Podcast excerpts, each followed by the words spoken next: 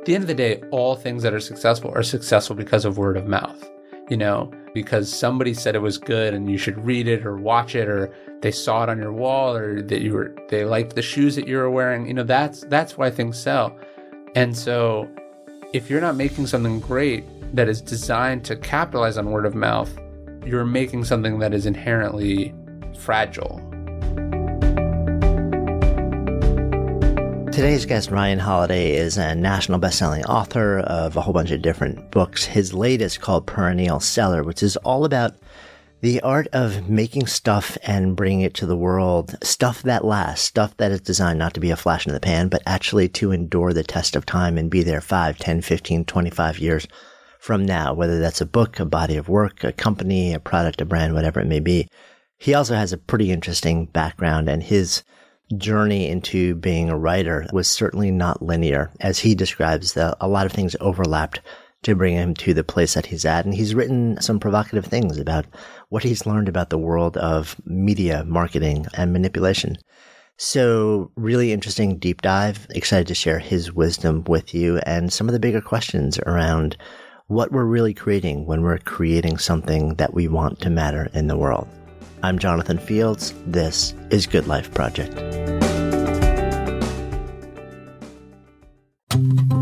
The show is sponsored by meditation app 10% Happier. So the app, it comes with courses that they teach you how to stress better, deal with difficult emotions, and build healthier habits. I love that the material is entertaining and relatable. The host, New York Times bestselling author Dan Harris, he's funny, he's real, he's vulnerable, and he's teamed up with some of the world's best meditation teachers to show you how meditation helps kind of smooth out some of life's wrinkles using cutting edge science and hard won experience to demonstrate the tangible benefits that meditation can have. And listeners of Good Life Project get 40% off. Just go to 10%.com slash goodlife. That's 10% all spelled out, T-E-N-P-E-R-C-E-N-T dot com slash goodlife. And if you aren't ready to meditate just yet, but are curious how smart, ambitious people use meditation and benefit from it, well, then check out the 10% Happier podcast. Either way, you can find it all at 10%.com slash goodlife. It's funny. I, I was kind of, I was kind of thinking back over sort of like what I've known of you and what I've known of your life over the last decade or so. And it feels to me from the outside looking in that you've lived like a series of just profoundly different lives in the last 10 years. Does it feel like that from the inside out? It does a, a little bit. I try to think that is the weird thing because I, I, I'm still pretty young but I feel very old. Yeah, you're 29, 30? 29, yeah. yeah. I turned 30 in a couple months. So I feel like, yeah, I feel like there's been very distinct chapters of my life, but then when I look at it historically, they very much overlapped. Yeah. You know what I mean? Like I wrote, like, you know, I was at American Apparel for a long time, but I wrote my first book and then I stayed there for three more years. You know, so so it's like they seem like very distinct chapters, but they they overlapped. And so I think I'm good at sort of compartmentalizing different phases, like hmm. while they're happening. So yeah, I feel like I've done all these different things, but somehow I did it in a much shorter amount of time than they should have been. Yeah, because like you're doubling up. yes. Well, and I remember I read something like that from Chris Anderson. He was like doing the math on how long it takes to get your 10,000 hours or whatever.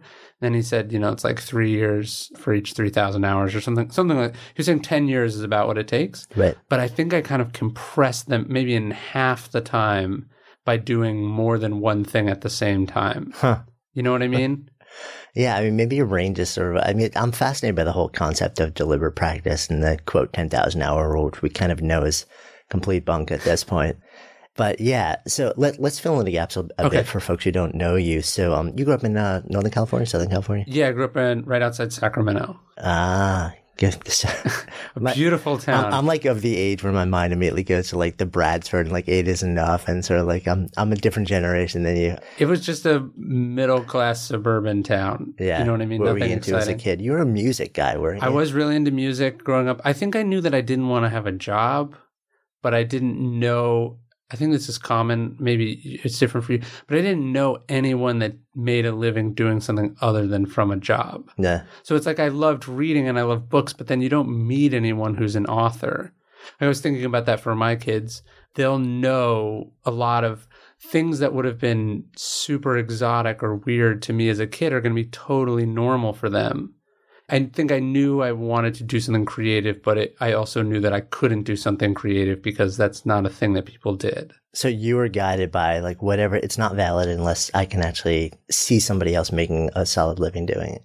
I don't know if I thought that. It was more just like it, that was for some someone else or something else because yeah. I didn't see any what's the path for doing that right? No. you know I, it's not my parents were like oh you do this this and like that wasn't available. It's like for some kids who grow up and no one in their family has gone to college it's not there's no path for them to go to college. It's not conceivable. I think that was my situation but for like a creative life. Yeah. So you ended up in college but for i did yeah. a, a short stint. Yeah about a year about yeah. a year and a half two years. What happened I really liked college actually, and and I, I went the college I chose. I went for two reasons. One, it was near LA, which was uh, closer to people who did creative things for a living. So right. I think I had that. And then the other the other part was my high school girlfriend went to the same college, which uh, shockingly did not work out. And then so I was sort of there, and it was like, what's you know what's next? Who do I want to be? You know what what and as soon as that relationship ended, I sort of poured myself into the creative side of things and I ended up reach. I was writing for this college newspaper, and I ended up reading, reaching out to authors that I knew, and I started. Then I met the. I it was like, oh, these are just people. Like this is this is what. The, do you know what I mean? Like yeah. they're just people, and this is a thing you can do. It's like a process but basically anyone can do it. What was your intention reaching out to them? Was it to just find out how they did what they did or work with so. them? Or, yeah. yeah, I think I, I, was like, you know, how does this work? Right. You know, like what is, do you get appointed to this position? you know, like how, how does it work? Apply. Right? Yeah. Yeah. I remember, I've said this before, but I remember when I, I was talking to Robert Greene, who ended up was one of the authors that I worked for. I remember I, had, I was like, how does the index on a book get made? You know, like yeah. it was like I, I was just fascinated with the whole process and there wasn't anyone like who do you ask these questions to yeah. you know like even as a fan who do you ask like how that stuff works so i think it was partly for just interest and then also because i wanted to do it yeah which by the way three books in i still don't know how the index gets yeah just made. Matt, that was his answer he was like, like, somebody they just give it to you kind right, of right yeah. there's like some person who in the back somehow loves making indexes yeah. and they just go through well i remember for i think it was for obstacle there's all these things you don't question. And then I remember the publisher saying something about like there wasn't enough space. I was gonna have to cut something to make room for the index. And I was just like, do we have to have an index? And they're like, no. And I was like, wait, like, you know, there's all these things you take for granted. It's just, yeah. this is how it's done. Right. The assumptions. Yeah. I was talking to Jason Fried and he told me that he'd asked his publisher if he could put the copyright page in the back. And they were like, no one's ever asked that before. Huh that I mean the whole industry, and I'm, I'm sure we'll get down this rabbit hole yeah. a little bit, but that industry is is in there's such mass change and disruption. And I think for some people it's causing tremendous amount of pain. For others, they're sort of salivating, saying, "Ooh, sure. there's so much possibility here." So you end up basically getting just really deeply fascinated by the world of writing and writing books when you're sort of a little bit into college. Some good did come out of your college years that you yes. met your wife. oh, totally. Yeah. I mean, like if there was some way I could have done both, I would do it. Yeah. and if I could somehow be a college student again permanently, I would probably choose that. You know what I mean? Like I I love the collegiate environment. I was just chafing at the having to be in a classroom all the time when I wanted to go do these things. Yeah. Are you more of an autodidact? I am, but like, and that I think now I would I would appreciate college much more. Mm. That the irony is that we send the people who are least likely to appreciate just the specialness that is like this old you know these old buildings filled with some of the smartest people in the world just hanging around talking about things nah. the idea that like a, an 18 year old is going to appreciate that you know, is belied by the fact that they all just get trashed every night and, you know, are out, are literally out of it. Yeah, it's it's an interesting experience, and that whole thing is changing pretty dramatically too. Totally. So you're developing this interesting interest in creativity and books and writing. Yet that's not your next step. No, no. Then I went out and got a job, right? uh, the thing I was not that interested in doing. So through Robert Greene, who happened to be on the board of directors of American Apparel, which is at the time this sort of very hot fashion company, I came on as like a strategist, I guess, sort of an unnamed position. and I ended up working my way up through what was a very untraditional company. By like 22, maybe 23, I was the director of marketing. So I had a lot of people working under me. You know, my ads were seen all over, constantly in the media. It was a it was a very sort of surreal experience. But again, it felt, you know, th- these timelines are overlapping. You know, quite a. Di- so it's like I'm studying writing, but I'm also showing up at this day job every day, and so yeah, it's not totally clean, but it was also sort of showing me the business side of things and the brand side of things, which I think is one thing that a lot of creative people miss, right? Mm. We think one, we buy into this idea like if you build it, they will come, which is not true at all. And then we also th- we also start to believe like these things are somehow gross or that this is somebody else's job or or whatever. And so I think learning and seeing how these things can be scaled and you can have a lot of impact, you can reach a lot of people very quickly. I think was also plus I'm also just seeing, you know, how power works, how ego works, how business works, how mistakes are made. You know, I'm seeing things that ultimately are fueling the writing too. I think that's another problem that a lot of writers have, which is, and this goes back to the college thing, is so you want to be a writer. So what do you do? You study writing and you spend all your time writing. And I don't know, but you, I don't think writing is that hard, right? Like stringing together the sentences, there's definitely levels of doing it, but I, I don't know about you, but I never find like I can't write sentences. My trouble is, do I have good things to put in those yeah, sentences? Not so agree with. I mean, I completely agree with that up to a point. So I, I'm a huge fan of going out and living your life. Yeah. Like I'm like, you know, I can't remember some famous person who, you know, some famous dead writer once said something like, you know, how vain it is to sit down to write before you stood up to live. Totally. And so like, and that quote has always resonated so powerfully because there's so many folks, me included, like I'm raising my hand along with everyone else. And I'm like, oh, I want to write the great American something, right. whatever it is. And, you know, like the idea of having the raw material, you know, like for that greatness to come, yes, the craft has to be there. Sure. And that takes time. There's like, uh, maybe you found shortcuts because your, your brain thinks that way, but I haven't found a way to hack the craft yet. But even if you've got like stunning craft, if you don't have the raw material, like the stories, the grist for that, it's not going to me, it's not going to get you there. Well, and I think it's, it's much more likely that great experiences in raw material can translate into good writing than good writing can compensate for bad material. Yes, so agree. You know, you have to be like this virtuosic genius to be able to create great sentences from nothing. But, you know, if you can barely type, but you've lived in, Keith Richards could write his like obviously he probably works as a ghostwriter, but you know, his life lends itself to literature much better than the best writer's life will ever lend itself to literature. And yeah. so so yeah, so I think it was going out and experiencing these things is fueling the writing, and then I think look, I think the way you get better at writing is by doing lots of writing, and so it, they fuel each other. The yeah. the more you have to say, the more you're going to say, and then the more the the better you're going to get. Not only at how you say it, but at you know what's the difference between a great thought and an okay thought, but n- doesn't rise to the standards that you're holding yourself to. Yeah, so agree. And and I mean, you know, you referenced the you know the ten thousand hours of the you know the deliberate practice, and when you actually look at the, at the research that underlies that, what you find is that the best of the best in the world practice an average of four and a half hours a day, not more. Yeah, you know, and they're living their mm-hmm. lives outside of that. To- and that's important. yeah, t- totally, totally. And I think, I think also with the ten thousand hours, the thing that I think was missed in what Malcolm Gladwell was saying, I, I agree with the theory in in the sense that like to be really great at something, you have to do it an incredible amount of times, and that mastery is this sort of elusive goal that we're all chasing there's a difference between being a master and making a living at something. Yeah. You know, and so that's huge. Totally. Huge. And and so people so it's like when I wrote my first book at 25, I was not a master of anything. I'm not I I would say I'm only marginally further along from there now. But that didn't mean that someone didn't write me a nice check and I didn't publish a book with my face on the cover and my name on it, right? Like and and that people it people didn't say it was pretty good and like it and it sold. So like I think it intimidates people. They think, oh, after the 10,000th and one hour, I'll get all these opportunities. You right. might get the opportunities after the first hour, or you might get it after the 20th twenty thousandth hour. There's no this. It's not like a diploma or something. Yeah. And there have also, and this is part of what you write about in your your newest book, right? You know, perennial seller.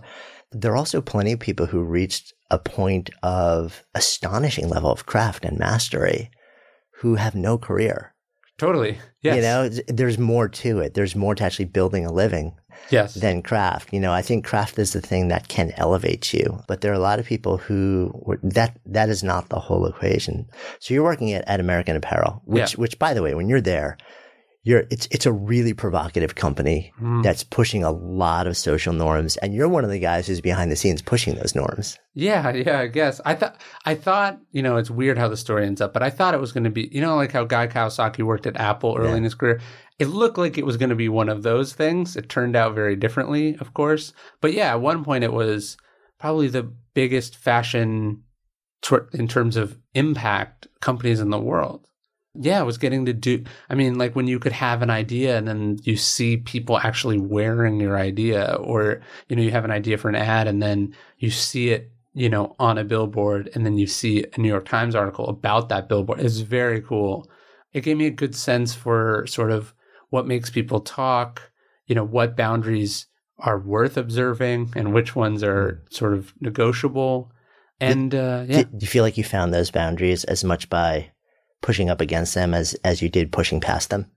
Yeah, I, w- I would say so. And then also watching other people around. me. You know, it's like I'm not in charge of the company, so my de- my decisions are. It was interesting because I could have an opinion about something and express that opinion, and then what ultimately happened wasn't my decision. So it, it was sort of like I would have a theory, and then I would see that theory get tested. Hmm. Either th- by not listening to me or listening to me. So it was it was just a very it was very educate. I I see that as sort of being my college education in a lot of ways. Like Yeah. it was, it was just learning how so many different things work. And I met. I think the other thing that is good about opportunities like that is like who do you meet or sort of what radar do you get on as part of what you're doing because that's the hardest part on of a, from a creative standpoint is like how there's so many people trying to make their name doing whatever you're doing how do you stand out Yeah. you know how do you break through the noise and so when i wrote my first book i already had broken through the noise a little bit and Yeah. then i was doing a book versus starting the other way around Right. So so I'm trying to. The, was the first book Confessions? yes yes Right. So what was the full title? I'm like, it's trust me i'm lying confessions of a media manipulator Right. So which is which is essentially you saying, "Hey, listen, let me pull like the curtain back and show you what's really happening in the media." And you also raising your hand saying, "Yes, I've done you know, like Yeah. a, a bunch of this, and some some of it I'm proud of. yes some of it not some so of much it maybe not so much, but you know, I feel like I'm in a position now where." You know, it's probably a good idea for everyone to understand what's really happening and then use that information as you feel is ethical in, in the context Yes. of your life, your business. And look, I, I mean, I think that book is also sort of showing how these things work when a lot of these trends were in their infancy. And you know, now, where we're talking now in 2017, a lot of these things have now become sort of full blown crises or sort of the they're the new status quo. No. So, you know, in 2012, when you're talking about how blogs are fueling the mainstream media system, it's somewhat revelatory to a lot to, to people, and they didn't totally understand it or how it could be manip- manipulated. And now it's like, oh, I get it. Yeah. And and well, I think especially in the, the, the news cycle in the last twelve months, I think people are really saying like, whoa. Yes, So it's not just fun. right, the truth isn't always the truth. Yes. Um, and the news isn't always the news. And yeah, it's or that it's this sort of whole complex, right? Yeah. Like when you see, you know, not to make this political, but I think it's it's insightful when the I think it's the president of Viacom. is saying, um, you know, Donald Trump might be bad for America, but he's good for CBS or it's good for Viacom. It's that it's like, oh, these people who I we might have similar political leanings. We have very different because of their business. We have very different interests. Hmm. And so the book was sort of to show how those interests operate. Because I saw it in American Apparel. I saw the same people that would wear your clothes would write these, you know, outrageous articles about how offended and mad they were, but then they wanted like free samples. You know what I mean? Like sort of seeing how that system worked or, you know, watching, okay, yeah, here's how you're deliberately creating a controversy. But here's how the media creates one itself when there isn't one there, you know? Right. Yeah, I mean, I thought it was really eye opening when, I mean, we were at the same publisher at yes. the time, actually. And I think actually probably that came the same out, time. Yeah, yeah, same time, right? And yeah, so it was really, you know, I, I read it quickly because I was like, oh, I got a new book coming like, what yeah, can I learn from Ryan? Sure. But it, it opened my eyes because I think I came up in a generation where you just kind of assume that, you know, like what you see in print or on screen is kind of like, you know, there was a certain gravitas, you know, with yep. the people and with, and it was, so it's kind of, it was really eye opening because it was one of the first moments where I'm like, oh, wow, like there's a whole world of things that are being negotiated and happening behind the scenes that I was kind of hip to, but n- nowhere near on the level that that sort of I discovered. That's totally the idea of the book. Yeah. Yeah. So so from there, you know, it, it seems like that is that's your entree to then say, huh, like maybe like this next act is really all about writing. Yes. So it I wanted to be a writer and the thinking was what do I have I think this is a mistake that people make. They they go, what's the book that I want to write? Right? You know, and they're making it all about them. I was thinking, what is the book that I could write? You know what I mean? Like, what do I, what is my best? You know, it's like what's the what's the suit you wear to the job interview? Do you know what I mean? Like, what is what is the thing that I have that is going to get me in the door? And it was that book, right? But it was also writing writing that book was in some ways closing a certain chapter because by writing about all the things that I did, I you know can't do them as much anymore. So so that was the idea. It was sort of the transition point, and and I had the next book lined up almost immediately in terms of a proposal. Like I think maybe two two or three weeks. You know, these memories are all who knows what we tell ourselves. But I, I do remember selling what became the Obstacle Is the Way almost immediately after Trust Me I'm Lying came out, thinking not only did I want to be a writer, but I did not want to get on a treadmill where I have to write lots of marketing books. You know, I think having some vision for where you want to end up lets you make some strategic decisions. Yeah, but but it's really interesting from the outside looking in.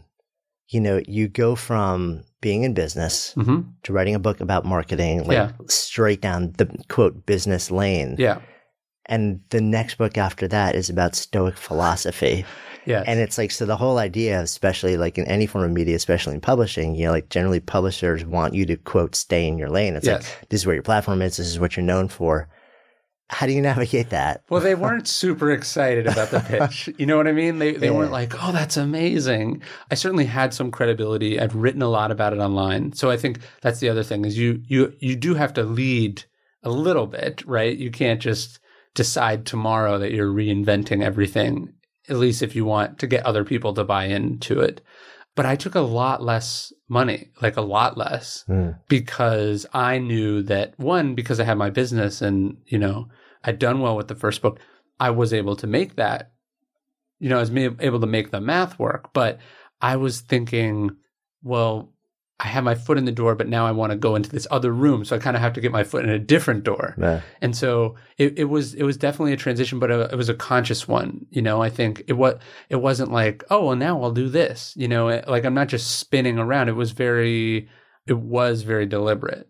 Yeah, but I mean, I mean, what you were just saying is you were like, okay, so what's where's the intersection between what I want to write about and what people want to hear about? Yeah. How do you? I mean, so was it the fact that you were writing about this elsewhere online and stuff like that beforehand that was like w- was that sort of like a market test of do people actually want to hear about this i don't think it was a market test because that like i don't think anyone any market testing would show like hey an obscure school of ancient yeah. philosophy is like really where the audience is i think it was more like this is what i really this is what i really cared about and what i wanted to write about yeah. like this is what i was personally fascinated with it's what i use in my own life in the way that someone who's really into zen buddhism but is also a professional athlete might transition, you know, to writing about that at some point or something. But so this is what I'm using in my own life and I want to write about it. But then where I think the market testing comes in is, and I did this with the first book too, it's it's not how would I write this for myself, but what is the way that I can position or I talk about this in perennial a little bit. What is the best way to get this to people? Not the way that's most personally satisfying to me. So with Stoicism, it was like, okay, I'm interested in Stoicism, but most people are not. And they're not only not interested in Stoicism, they're not interested in philosophy. So, could I write a book that's utilizes the philosophy, but unless you're a discerning reader, the philosophy almost never explicitly comes up. Like I think the word stoicism comes up maybe like 3 times in that mm. whole book. So the thinking was people have problems, they have obstacles that they're trying to overcome. That's a niche unto itself. And then Stoicism, part of Stoicism is about how to deal with that. And people like stories that they can remember that teach them lessons.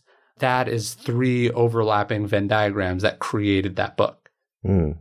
Yeah, that makes sense, actually. I guess that's just different than like, here's my book. You know what I'm saying? Yeah. I mean, I mean, this, the thought of, you know, it's interesting. I've sat down with so many writers or painters and artists and creators, and it's so interesting to hear just profoundly different philosophies and people who are many of them, you know, like equally successful in their mm-hmm. different ways. And some folks would be like, you got to think about who you're writing for or creating for or serving or designing for. And others are like, you cannot think yeah. about this person or else like what comes out is going to be in some way diluted. And a it won't it won't land commercially and also you're never going to feel satisfied that you're actually expressing what you need to express.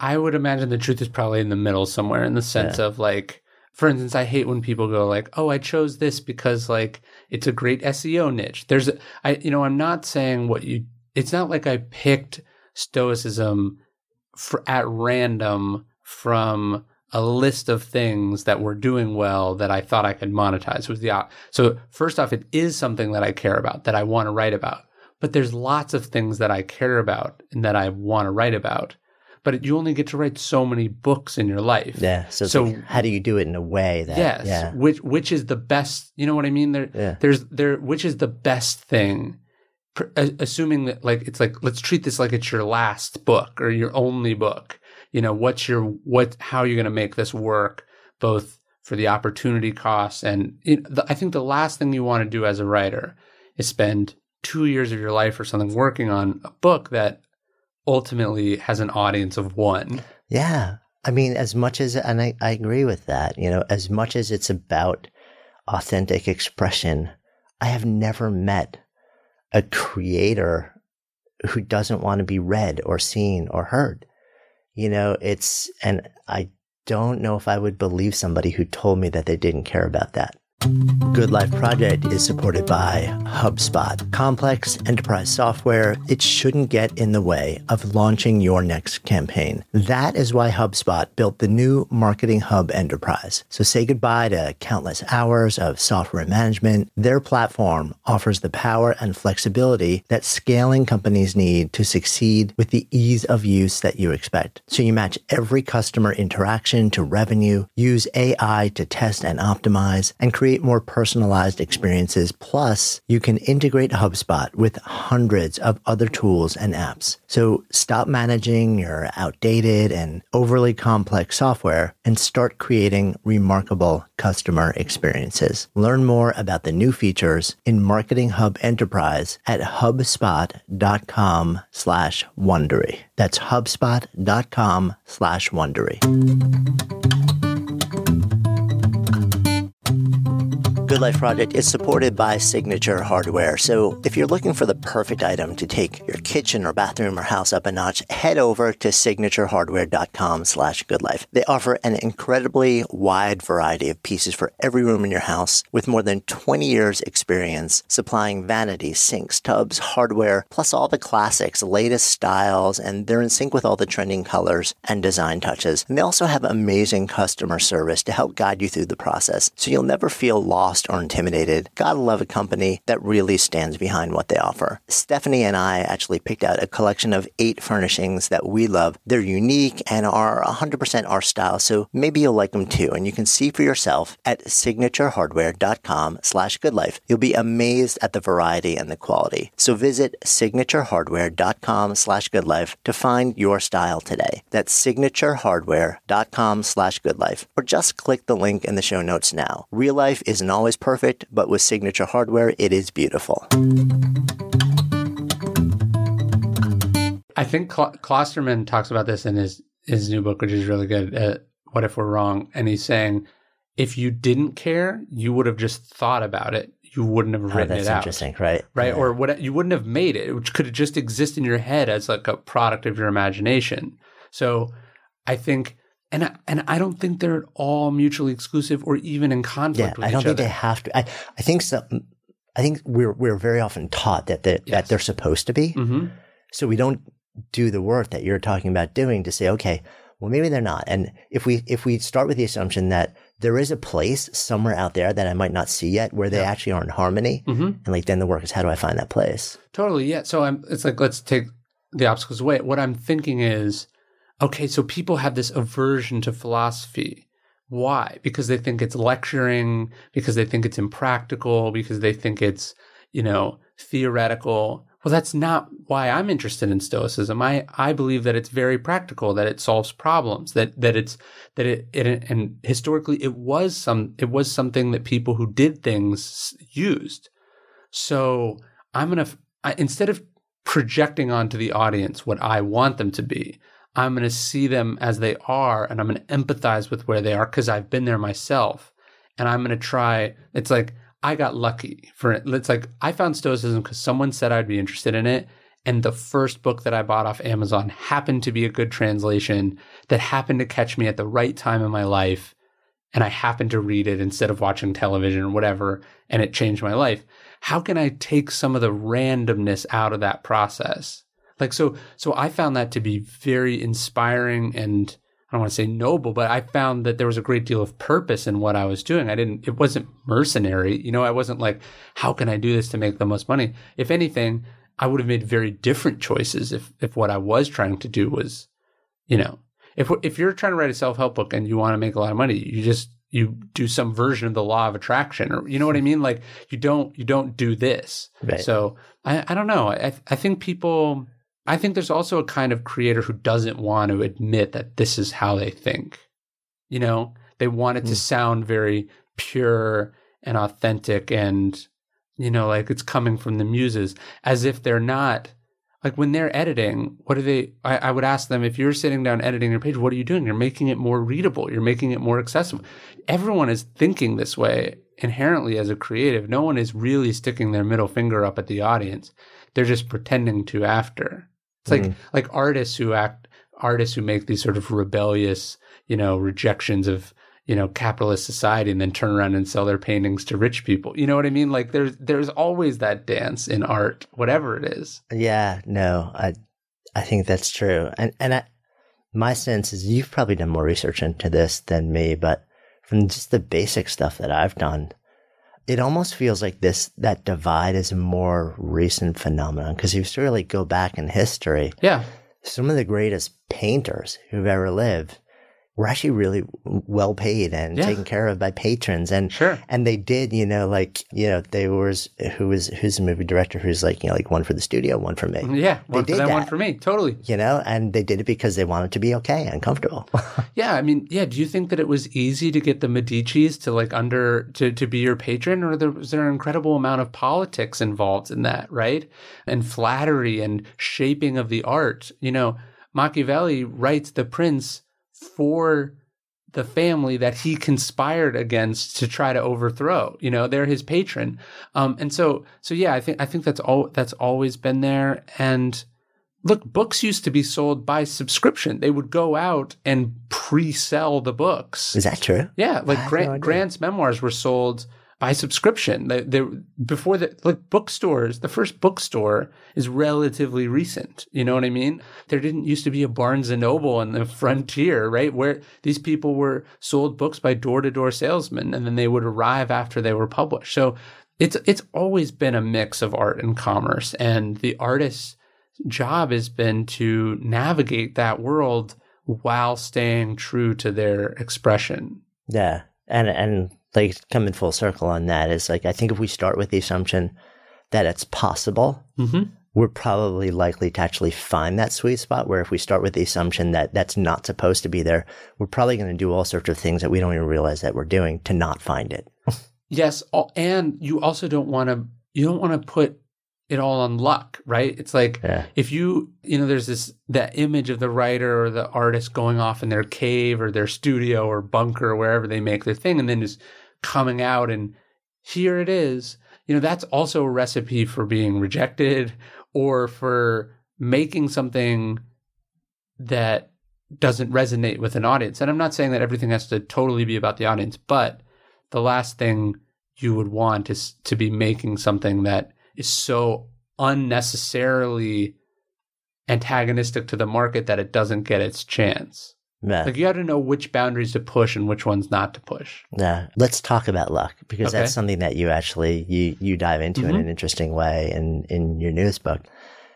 That's one of those topics in business, and Totally. art, in life too, where they're like they're two warring factions. There are those who say like it has nothing to do with luck. Luck is, you know, it's all about preparation and planning. And then there are other people who say, no, you know, like It's you can work luck. really, really, Yeah. really, really hard. And, you know, there's just, it was that one break that changed everything. Sure.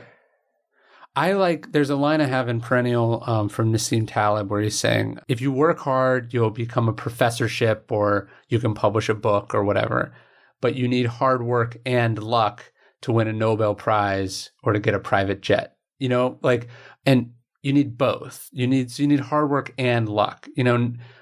so to me, that's all that you know that cuts the Gordian knot pretty quickly. It's like, oh, I have to work really, really hard, and if I work really, really hard, eventually I'll get some lucky break. It might be the biggest lucky break in the world, then I'm J.K. Rowling, or it might be a decent stroke of luck, and I, you know, I have a nice house in the suburbs. You know, and the the point is, you didn't get into the art. If if there, I guess what I'm saying is there's much better ways to make money and get rich than to be in the arts, right? But, or to pursue some creative profession. But that is not to say that you can't be incredibly successful in those things. And luck is, I think, the degree to which you will be successful. If you work hard, you pay your dues, you put in your hours, you can make a career out of this. I feel no doubt when, uh, when I say that sentence, you know, whether you know you're someone you're going to be someone like Jon Hamm who doesn't get his first sort of big role until you know much later in his career or you know you're Bret Easton Ellis and your first novel is published while you're still in college that's where the luck comes in I think Yeah. And I think also, you know, sort of building on that is the idea that, you know, so there's, there's like a really interesting intersection between luck and craft in my mind, okay in that both, as a general rule, it's a volume game. okay sure you know, you look at the greatest artists in the world, the ones who are most acclaimed as being masters, you know, and people will generally point out, okay, so like these 15 works Yeah. are stunning, mhm you know, but there was 40 years and the first 15 of them were filled with like a maniacal assault of Drek yes and a very, very, very high volume. I mean, there's great research that shows, you know, like that the best of the best, it comes from just repetition and repetition, repetition, repetition. And I think there's an argument to be made that, you know, like in the same way, a big part of luck is based on having enough iterations, like being yeah how many at bats do you give yourself Yeah. Well, I think there's a couple things there. One, I would say it's very, it's incredibly difficult and unlikely to be a Harper Lee or a Daniel Day Lewis Right. or what, you know, like there, there's certainly a lot of value in concentrating. You know, Adele's only done three albums and they've come out very far apart. That's hard. And not all the circumstances don't line up for all of us to be able to do that, you know? And so I think to count on that is naive or risky. I think it's better to put more stuff out there. And then also what you what I find, and this is the I think the most frustrating piece of advice I got as a writer, but it's totally turned out to be true. And I give it to people now. It's like people go, okay, you know, my book is selling, it's done pretty well, I've done all the work. What other marketing things can I do? And the answer is go write another book. And you know, that seems crazy that the way you market this thing that's doing well is to do a totally different thing. But in fact, it's giving you a, potential new audience to bring to both. Like, Mm. I think, you know, the fans that I got on Trust Me I'm Lying, some of them read The Obstacle Is the Way, but many more people read The Obstacle Is the Way and then read Trust Me I'm Lying because my second book sold much better than my first book. And so I would have had no way of predicting that, you know? So the more you put out there, the more chances you have to get lucky. And just the process of building up a marketing machine and doing publicity and promotion and mm. reaching out to new people inherently exposes your work to new people. Yeah. I mean, and I mean, part of the challenge with that, I think for so many people, there's a certain amount of faith.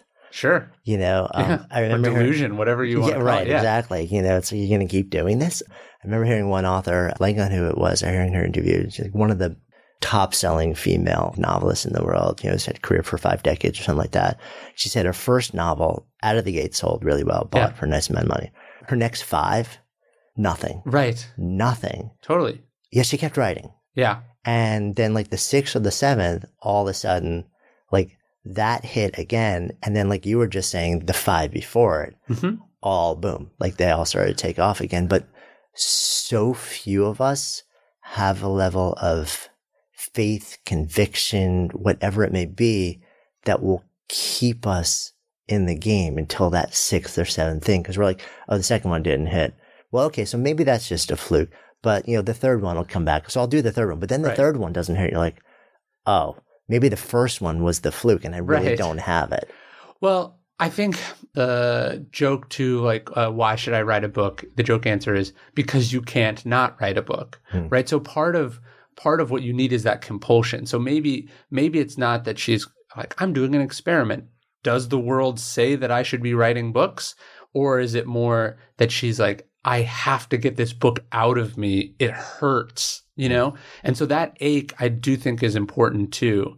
You know, I don't know how many failures I could take as a person, as a writer, you know, as a writer, if books in a row, but I do know that like I already have the next, you know, I have this one, the next one, and the one after that already sort of stirring around. And it would be uncomfortable if I didn't get them out. There's a Warren Beatty line where he says, making movies is a lot like throwing up. You don't want to, but there becomes a point where you go, I'd feel a lot better if I threw up, you know? and and so that's part of it, right? It's not like having books is a lot of fun. Writing isn't necessarily yeah. the most fun.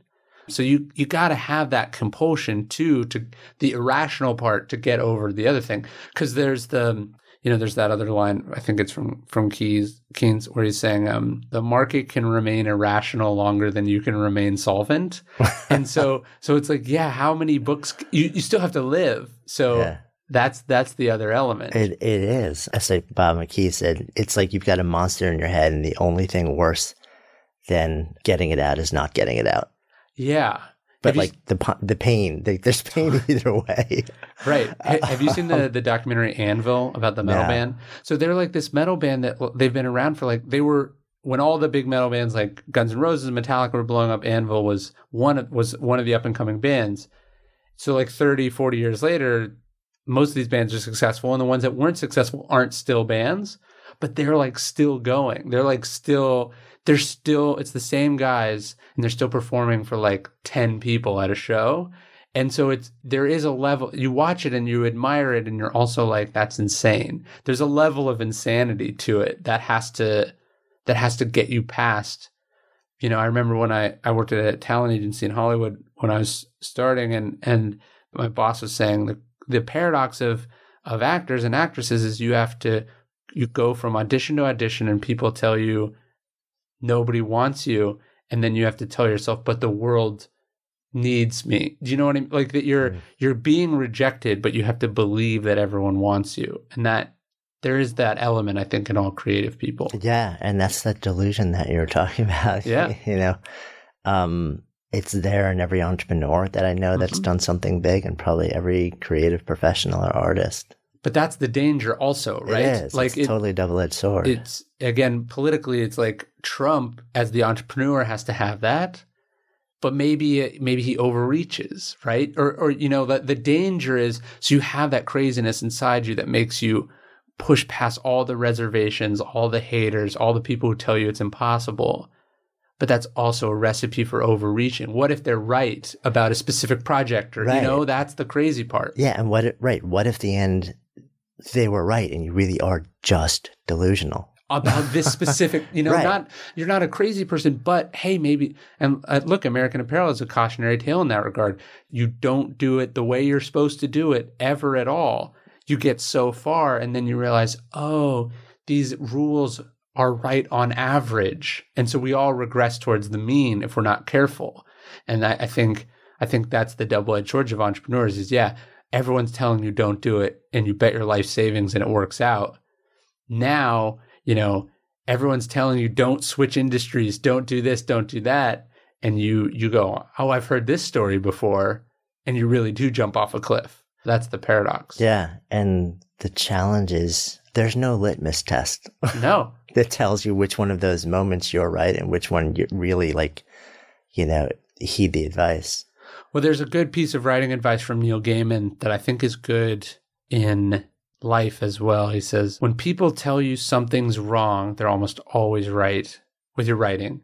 But when they tell you exactly how to fix it, they're almost always wrong. That's interesting. And so it's like when people are expressing reservations, you should listen and be aware of what the concern is. And then you've got to make judgments about, oh, I get, you know, it's like when I dropped out of college, my parents were, you know, my parents hated it and they we had a very big falling out. And with some distance i realized it's like oh their job as my parents was to keep me safe and my job as the person who has to live the life is to be happy you know with my own decisions and to do what i think is right. And so in some ways we're both right. You know like they are right. I shouldn't do this. It's very dangerous but I'm right in that I know it's the right thing for me personally. Yeah. And I think you got to know that. You got to know with your own work and with your own career, whatever, when to listen to the critics and when yeah. not to. And I think that may be where craft really starts to enter the picture too. It's like the famous Ira Glass. We're, you and I, we're just like quote dropping yeah, left yeah, and yeah. right. But you know what Ira Glass said was so true, which is like like there comes a time where like you know you develop taste. Yes. Taste um, comes first. right. But you still don't have the capability to yeah. actually deliver an mm-hmm. outcome at that same level of taste and that becomes a really frustrating and brutal window. And when like your ability to actually deliver on the level of the taste that you've developed sort of like meets it that's sort of when that's magical. Yeah. No totally. And look i think the one of the tortures of creative work is that you always have a little bit of that. Like it's yeah. always better in your taste. Like your what you make. For me, I'm never like I've never made something and my taste was like that's the best I've ever seen. You know what I mean? Like your taste is always out there in front a little bit of what you're capable of. And that also pushes you to get better. Yeah. I, I mean, that's the aspirational part of it. I think, you know, you're always, you're like, I see where I want to go and there's something in that in me that makes me believe I can get there so I'm going to keep working towards it. Yes. Yes, you're trying to the writing as a job is perpetually trying to make what's in your head show up on the page yeah. and you never quite get there. Yeah. how frustrating as a career. Yeah. But at the same time how you know like it's the the fact that you can actually, I think, see yourself evolving is, is, is pretty cool if you stay in it long enough. Yeah. Good Life Project is supported by BetterHelp. So many of us are going through a lot right now and could really use someone to talk to. And friends and family, they can be great. But talking with someone who is truly qualified to help you feel better can be a real game changer. And BetterHelp can do just that. They're the world's largest online counseling service. You can get started no matter where you are in the world quickly. They assess your needs and match you with your own licensed professional therapist. Then you schedule weekly video or phone sessions in the comfort, privacy, and safety of your own space. And they make it easy and free to change counselors if you feel you'd like to try someone else. BetterHelp also gives you access to an incredible range of expertise, which might not be available where you are. It's more affordable than traditional offline counseling and financial aid may be available. So visit betterhelp.com slash goodlife. That's better, H-E-L-P dot com slash goodlife and join the over 800,000 people taking charge of their mental health with the help of an experienced professional. And as a special offer for Good Life Project listeners, you'll get 10% off your first month at betterhelp.com slash goodlife. So you're building a career. You've got like your you've got books. You are now quote an author, and you got multiple books out. You're also, and this is probably something that some people don't know, is that you also you write books for other people. Like uh-huh. you've ghostwritten some huge books for other people, which of course we're like we're not going to name names, yeah, okay. talk, but I'm curious as a writer what that's like for you. Well, I like the puzzle. Like I I only have so many of my own ideas that I want to dedicate my life towards writing and they they come slowly. So that's my like I have my career as a writer over here. And then but I am fascinated with the I have this idea for a book. I like solving that equation, right? Like the what is the best version of that book? What's the best place to publish it? What's the best way to write it you know? So i i like ghostwriting and or sometimes i just do proposals or sometimes we sort of act as producers on books. I do that because i i love the puzzle of taking you know someone's platform someone's credentials someone's expertise someone's vision and how do you line all those up to make the best most successful project? That is really fun for me I would say the frustrating part of the, it's definitely not without its frustrations. You know, when you're working with someone who's paying you to do an uncomfortable thing for them, there is a little bit of like sort of pain avoidance that you have to, you know, it's mm. like, look, I'm happy to write the words for you. I'm good at that. That comes easy for me. But that means in some ways that you have to work harder to go deeper inside yourself to find out what you want to say so that's that is one of the frustrating parts of ghostwriting. Is people people think you can just pay someone and then have a book, and I guess that's true, but it won't be very good. Mm. So that that's the struggle. Is can you get them? Can you get them to do their their side of things? Yeah, because I think as a as as a writer, you're probably at some point you have to get comfortable with the idea of deepening levels of vulnerability. Yeah. But as somebody who may want a book in the world for a particular purpose, yes, you may not. You're not there probably, and well, part of so part of your job probably is to like it's to get encourage somebody. Yeah. well, and al- also I think early on I realized it's like okay, there are certain people or certain businesses that can sort of assembly line you out a mediocre book that you can put your name on the front of and maybe it gets you a few clients or whatever. I don't want to do that. I want to do the, the, the work that doesn't scale, which is take someone who maybe has a great story or a great idea or a great potential and just needs help getting it to where it needs to go. Mm. So that business doesn't scale, but it is considerably up market enough that there's that is a business. Yeah, and it's like that's what you, that's the part you're interested in. Yes, right. Yeah the topic of your latest book, Perennial Seller, is, yeah. is fascinating because that's what everyone wants. You know, whether it's, and we've been talking about books, but what's yeah. interesting is that, you know, you're talking about everything. Mm-hmm. You're talking about in the world of, I want to create, you know, like a company, a body of work, whatever it may be. How do you create that thing that isn't, you know, popular for, you know, five the, minutes, right? A hot minute in today's yeah. world but actually sustains for years, maybe decades, maybe generations. What got you onto that? Well, I think it's weird. I think we all want that, but we also look at things that aren't that and hold them up as examples. Do you know what I mean? How like, so? like it, it's like, uh, for instance, like pick your 10 favorite books or, you know, your 10 biggest mo- fa- favorite movies. I would, I would actually venture to guess that a huge chunk of them were not successful when they came out right? Mm-hmm. Like like didn't they weren't blockbusters. Who knows? Like was The Great Gatsby a bestseller when it came out? I don't remember. You know, like but then we we go like, oh, was it? Then in the short term though, we look at those things as if they're predictors of success or lasting impact. Do you know what I mean? So I think with the book, I was just thinking. I was thinking like, look, you can get lots of advice on how to like hack this or get attention for that. But really, what I admire is things that last. I love that you could go to Katz's Delicatessen in New York City, and it's it's the same restaurant that's been there for over a hundred years. I'd rather own Katz's than what whatever the trendiest restaurant in New York is right now, because in fifty years, Katz's will still probably be here, and that trendy restaurant likely will not. You know, it's one's a much safer bet than the other. So that that's what I aspire to do in my own work, things that stand the test of time and then I I just I'm just tired of people chasing these short term metrics. Like it doesn't matter how many Twitter followers you have, it matters who your Twitter followers are, you know, or it doesn't matter, you know, how many copies you sold in one year.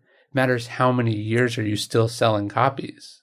Yeah, which is not the current mindset, regardless no, of the business that you're in. I mean, there's Definitely. A, this is one of the things you know that you talk about, and that has been a part of the I think the public conversation a lot more, which is sort of like the the focus on short termism, you know, versus long term. Like we all want to maximize for the short term, and I wonder how much of that is being driven by the sort of technology and social cycles these days. I think it is. Laura Roeder uh, wrote this amazing piece a couple years ago where she was criticizing founders who talk about how much money they've raised. Huh. And she's like, you should be talking about how much money your business makes. You know what I mean? Like, right. in some ways, like it is impressive to raise a lot of money and it can bode well for a business. But the whole purpose of the business is that it is profit generating and sustainable. Right. And so, why are we celebrating this thing that is inherently unsustainable? That's what I mean. We're sort of holding up the wrong metrics. Like instead of looking at the impact, eh, you know, at the end of the day, all things that are successful are successful because of word of mouth. You know, because somebody said it was good and you should you should read it or watch it or they saw it on your wall or that you were they liked the shoes that you were wearing. You know, that's that's why things sell. And so if you're not making something great that is designed to capitalize on word of mouth, you're making something that is inherently fragile yeah. and ephemeral. And I, I think that's so, you know, what's interesting when you think about word of mouth, we pretty much always immediately think about, okay, well, that means online. Yes. I don't know if this data still holds true, but when Jonah Berger wrote Contagious, yes. one of the most eye opening things that he shared with me was that at that moment, at least when he did the research, something like 90% of word of mouth actually happened offline. Oh. It was still through face to face transmission sure. and conversation, which really kind of blew my mind. Well, uh, that that sounds totally right. It sort of, certainly jives with my experience, and I think his book is amazing. Which, by the way, also word of mouth here. We're right. We're ta- like he wrote something or said something to you that was good enough for you to share it. That's the definition of word of mouth. But I think you've got to you've got to think how is this going? Like people will go like oh you know i have a hundred thousand dollar advertising budget or like like i love these ads that you've done like what can we do? And then i always go like what was the last thing you bought because of advertising? And the answer is like oh, i can't remember. Or they they can remember. I go but did you discover it from advertising? They're like no i'd already heard of it so it's for most of us, since we're not multinational conglomerates, you know, that are just popularizing things that have already proven themselves, what we're actually doing is not marketing so much as just driving discovery and advertising is advertising and non word of mouth channels are very inefficient ways to drive discovery. Like with a book, you're just trying to get people to read it. And it's very hard for you to get people to read something if they don't know anything about it and have to pay up front to find out about it. So it's like, seriously, the best marketing I've ever done for any of my books has either been discounting the price for short periods of time or giving large amounts of copies away because then people read it and then they they like it enough that they tell other people about it. Yeah. Do you feel like you're focused on trying to get people to focus on word of mouth? I feel like there's you have an ulterior motive here. Okay. I feel like your your ulterior motive is and okay, let's get people to focus on word of mouth. A, because it works. Yeah. I completely agree with you. There's nothing that will spread the word, you know, that will make something succeed more than word of mouth. But on a deeper level, the only way you get sustained word of mouth over time that grows and expands is to create something that is so good, so evocative, so impactful that people can't shut up about it. Yes. And so it's like, I almost think that like, you know, yes, you've written a book which sort of like has a lot of how to and a lot of really interesting stories and a lot of really interesting case studies. But I feel like there's this bigger call to action that is just like make better stuff. Oh, totally. The reason most stuff doesn't last is that it can't stand the test of time. Like it does, it literally collapses or falls apart, you know, because trends change. You know, Jeff Bezos sort of dictum at Amazon is focus on the things that don't change, like the the things that people always want and need. That's where, and and so people when they're writing a book or you know creating a business around this or that, and it's based on something that's based on something else it's based on something else you're so far away from like the truth of the the need that it doesn't work. And it, i mean it is funny you said ulterior motive. The, yes as generally as a person my ulterior motive is i would like there to be less crap in the world and more better stuff. But it is like you know i have a marketing company so ostensibly people pay me to do this the post product stuff for them so it's like in some ways it's it's the opposite of my ulterior motive but I've just found so many people come to me and they want to hire, they want to do marketing, and it's like, it's too late. That's all, that's the saddest thing for me. It's like yeah. it's like it's got to be baked into. It's like the heartbeat yes. of the idea. The mm-hmm. expression is your biggest source. Yeah, like the idea is not right, or maybe the idea is right, but then like they say that it's this, but then everything built around it, its packaging, its name, or whatever, is not that. And so it's like you've just made whoever is marketing this for you, you've made their job very difficult, if not impossible. Yeah. It's so interesting. I mean, it's, it, it's, um, I've been reflecting on this sort of um, like you. I've got like three other books in my head already that I'm like, I just want to start writing. Yeah.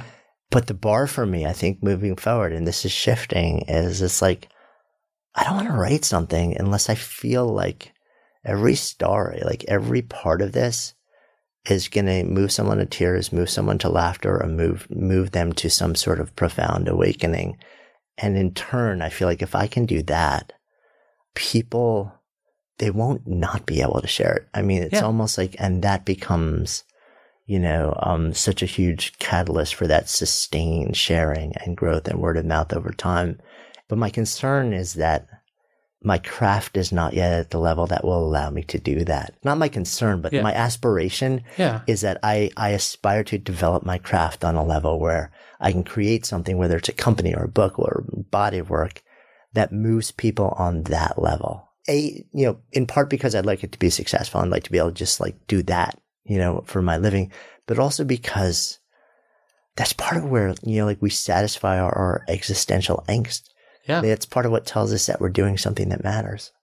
Yeah. I mean, look, perfectionism can be a form of paralysis. Mm. And so I think you got to tell yourself, I'm going to do the absolute best that I'm capable of in this window versus like, yeah. you know, because who knows? Like, yes, you keep writing online or, you know, practicing your craft in private. In 20 years, you're undoubtedly going to be a better writer and you could maybe serve this book better if you waited. But what if you got hit by a bus 15 years from now and yeah. then that doesn't happen? And then, you know, I was reading recently about this short biography of Charles Darwin and and he just he's comes up with the theory of natural selection almost immediately after the voyage. But he doesn't publish it for like decades.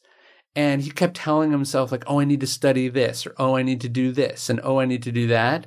And and it's only when there's like the threat of someone else beating him to it that he rushes it through in like mm. 12 months or something. And, you know, he got lucky. He could have been scooped. We might never, you know, if he'd published the theory and then it had all that extra time while he was alive to interact with the public, might he been able to refine it and improve it in a way publicly that's different than what he was doing, mm. you know, studying barnacles and worms and stuff like that. So I I don't know. I, I think the way I see my own career is that I'm so proud of all the stuff that I've written, but I feel like the craft that I'm putting in and the time that I'm doing, all of it is leading up towards hopefully something in the far off future that I don't know is there, but everything will like have you read The Big Short by Malcolm Lewis? No, so, Michael Lewis. Movie, okay, uh, so yeah. the movie's amazing because the book is amazing. Michael Lewis, I can't remember I said Malcolm, but he couldn't have known when he was writing all his other books that the world economy would crash in 2008 right. and that it would be this complicated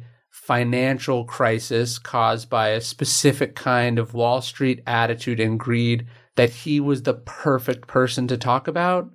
And so, like, that's where that's luck, right? Like, he's an amazing writer who's already very successful. He'd already written Moneyball and and The Blind Side and all these other things. And then 2008 happens, and it happens to be for him a very good thing because it leads to this book. But I think that's the kind of position that I want to put myself in to get lucky for. Mm. And so I would never want to not be working. Yeah. Because you don't know what you're cutting yourself off from after whatever this project yeah. is that you don't feel like you can do. No, it makes a lot of sense. So let's come full circle here. Okay. Um, name of this is Good Life Project. All right. So if I offer that phrase out to you to live a good life, yeah, what comes up? Something I've I've thought about. I don't know if you get this question from people where they'll go like, uh, "What's next?"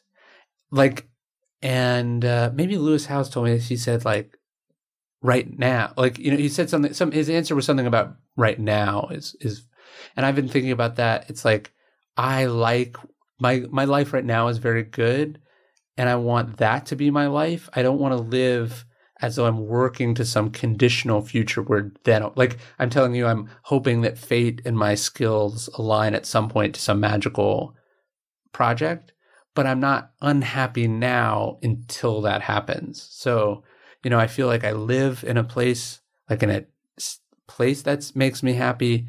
I feel like my lifestyle, like what kind of place that I live, like I live on a farm, that's sort of unique and makes me happy. I feel like for the most part, my day is filled with things that I want to do, not things that I have to do. And then I feel like I'm surrounded by people who I like being surrounded by and make me better. So that's my definition of the good life. And and I I don't know, I just I don't think the good life can be something you're striving towards or if you are it's somewhat sad. You know, I think you you ideally want to have what version you can have of it now because who knows how long this stuff is sounds morbid, but like if I died tomorrow, I would feel okay because I haven't, I don't think I've held, I guess I haven't held anything back, is all I'm saying. Thank you. Thanks for having me, man. Thanks so much for listening to today's episode. If the stories and ideas in any way moved you, I would so appreciate if you would take just a few extra seconds for two quick things. One, if it's touched you in some way, if there's some idea or moment in the story or in the conversation that you really feel like you would share with somebody else, that it would make a difference in somebody else's lives. Take a moment and whatever app you're using, just share this episode with somebody who you think it'll make a difference for. Email it if that's the easiest thing, whatever is easiest for you. And then, of course, if you're compelled, subscribe so that you can stay a part of this continuing experience. My greatest hope with this podcast is not just to produce moments um, and share stories and ideas that impact one person listening, but to let it create a conversation, to let it serve as a catalyst for the elevation of all of us together collectively, because that's how we rise. When stories and ideas become conversations that lead to action, that's when real change happens. And I would love to invite you to participate on that level. Thank you so much, as always, for your intention, for your attention, for your heart. And um, I wish you only the best. I'm Jonathan Fields, signing off for Good Life Project.